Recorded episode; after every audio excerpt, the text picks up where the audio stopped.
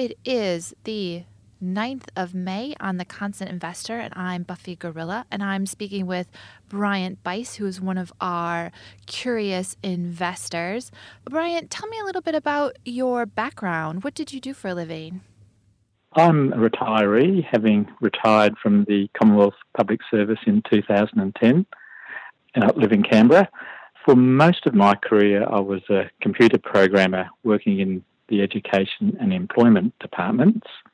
Uh, in fact, I never applied for another job outside my department from 1981 until I retired in 2010. Wow. Uh, the depart- yeah, and I'm not I'm not a risk taker in, in the job market.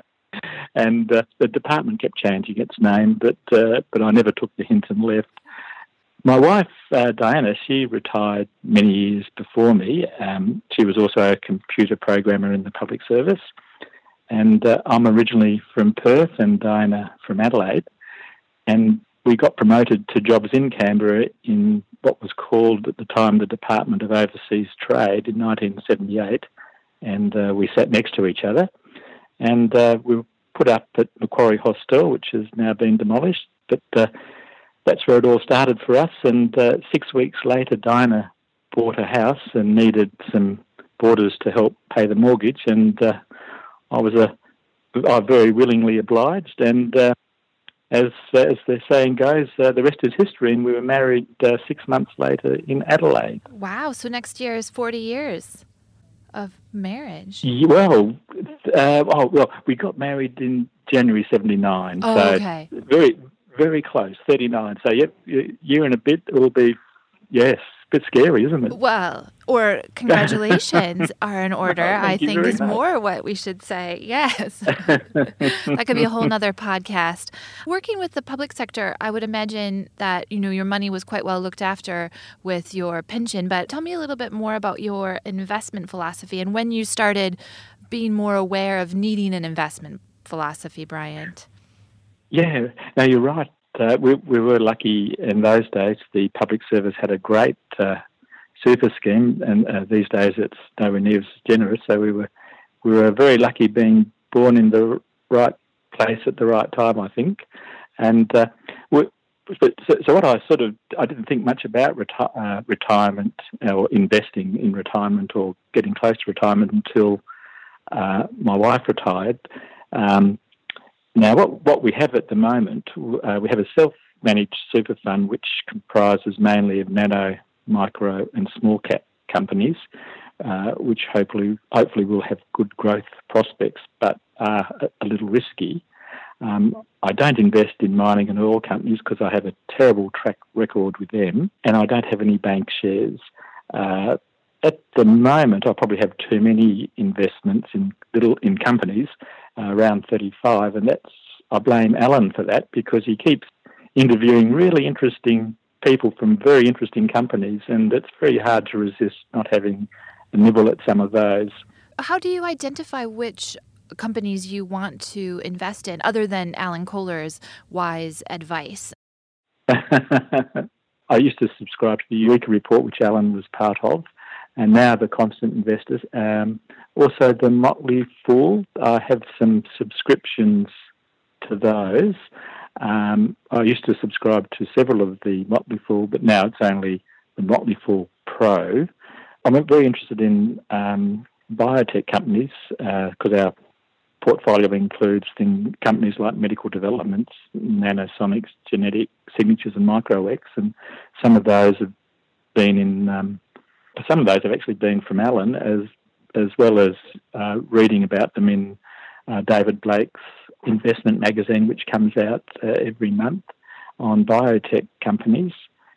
So, yeah, I guess uh, reading, subs- subscribing to these subscription services is probably my main source of uh, investment advice. And uh, I guess it's more a bit of a gut feel, which is sometimes a bit risky.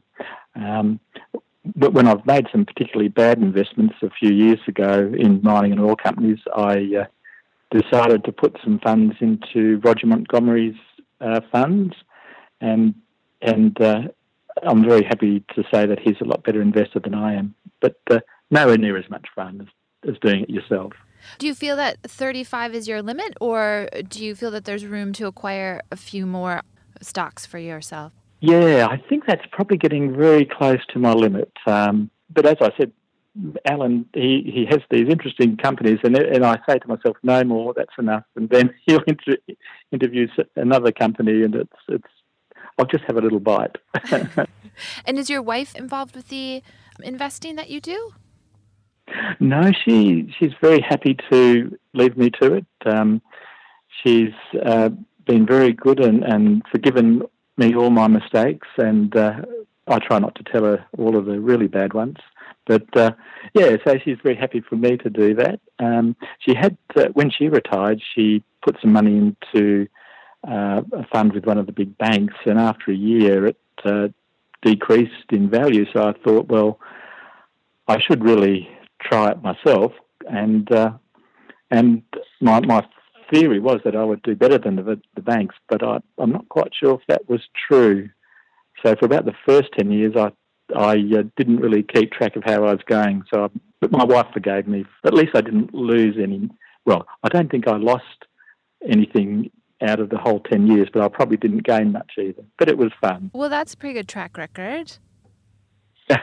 well, it started around 2002, and then after about 10 years of not necessarily making much progress, I uh, I got a really great tip from from Alan at, from one of his um, uh, interesting, really interesting weekly overviews, and he said uh, he had a recommendation from another investor to buy AMA shares, and uh, that was in about 2013, and they were about 39 cents, and I sort of bought some, and then they started going down, and I thought I'll buy some more. And then for about a year, they kept on going down. I kept on buying little bits more until it got to 23 cents. And uh, it was a bit nerve wracking. But eventually they started to go up. And um, uh, I eventually sold out of them, but uh, I made a decent profit. And I sort of felt that was a bit of a, a turning point. And it was also at the same time as I had a terrible uh, investment in an oil company. So I had this this great tip from Alan and one of my own terrible ideas. And uh, from then I thought, well, I'll, I'll ignore some of my, uh, try and be a bit more patient, listen to some of these other people who have uh, better ideas than I do. So I think uh, from then on, things started to look up, and I, I think I'm getting better at it. But I'll, but I set a very low bar to start with. So.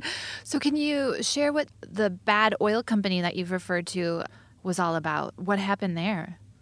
It was so distressing. I can't even remember the name. It was uh, they were investing in in I think it was the Ukraine, and of course that was a terrible place to have an oil company.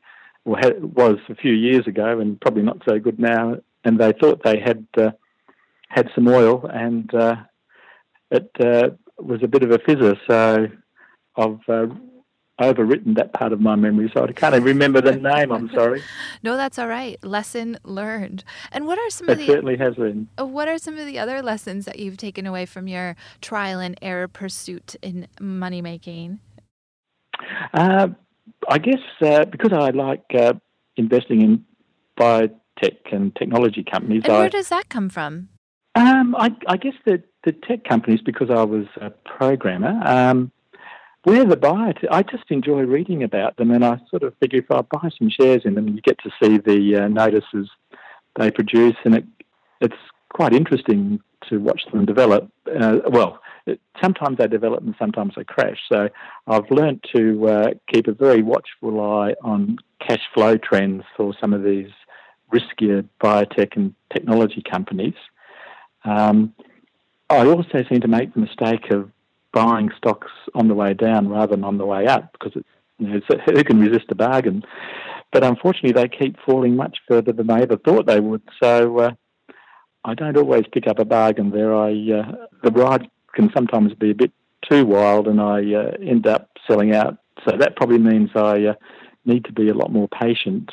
And uh, a mistake I keep making, although I shouldn't, is I put my buys on CommSec and uh, a few a week or two later, I said, "Oh no, I don't want that." But I've forgotten. I left it uh, open on CommSec and end up with uh, shares I didn't even. I decided not to buy. So that's uh, that's a lesson I need to learn too. So are those 35, are those, how many of those are accidental buys? yeah, I'd say two or three. and uh, I'm trying to get rid of them, but they, they, they, haven't quite got up there yet. So have any of those accidental buys paid off for you, Bryant? Um, not usually. Okay. So, yes, it, uh, I, uh, it, it, it's the trouble. You, as you get older, the memory is not quite what it used to be. And uh, one, one, last tip probably is um, never put too much money into one stock. And uh, you know, of course, these are all things you read about. But uh, I, I, unfortunately seem to have to make the obvious make, mistake myself. I, I, think uh, when you lose your own hard-earned cash, it's a lesson that you. It's the only way I seem to learn, uh, rather than reading about someone else's experiences. So I'm probably a bit of a slow learner, but uh, oh well, that's that's life, isn't it? It is that happens. I feel that that is a very funny story about just accidentally buying stocks, oh. um, but very good. And I'm sure yeah. other people are doing the same thing, but not willing to admit it. So bravo to you. oh, let's hope so. um, what are some of your investment goals? Okay, um, we'll have sort of short-term and long-term goals. Um, the the short-term one is basically to help provide funds for every couple of years um, going on an overseas trip. Uh, our son's a mathematician and spent six years in Japan doing his master's and PhD. Does he give you any advice? No, no, which is probably just as well. that gave us uh, an opportunity to visit Japan several times, and he met his lovely Polish wife there, and uh, that was a, another a good excuse to go to Poland to visit. And then we he, in his travels, he's been to Canada and Brazil, so we've visited those countries as well. So that's that's the short-term goal to uh, provide for some holidays, and the long-term goals probably to help them out at some stage. Uh, they're establishing their careers, but have it seems these days job security is very hard to get, and they, they don't have any and don't have much money. So, well, hopefully, we'll be able to help them out a bit. And how addicted are you to monitoring your investments? Very, I'm afraid. That's, uh, I, I keep trying to, to wean myself off looking at the uh, the stock market every day, or in fact, uh, several times a day. But uh, when you're retired, it, it's it's so easy just to sort of fire up your uh, UpComSec and have a bit of a look. So I'm I'm way too addictive. At least uh, at least I don't think it has any bad side effects or none that um none that are physically uh, bad for you. So I think I'm reasonably okay there. I I do try and go out sometimes and. Uh, you know, go to the pictures or we'll do something else just to get away from the computer. Have you looked at your investments so far this morning? No, I thought you might ask that. So I thought, no, look, I'll be very good and resist the temptation. No, well, if it hadn't been for you, I think I probably would have. well, excellent. Ryan, thank you very much for your time and your excellent tips. This is Buffy Gorilla on the constantinvestor.com, and I've been speaking to curious investor Bryant Bice.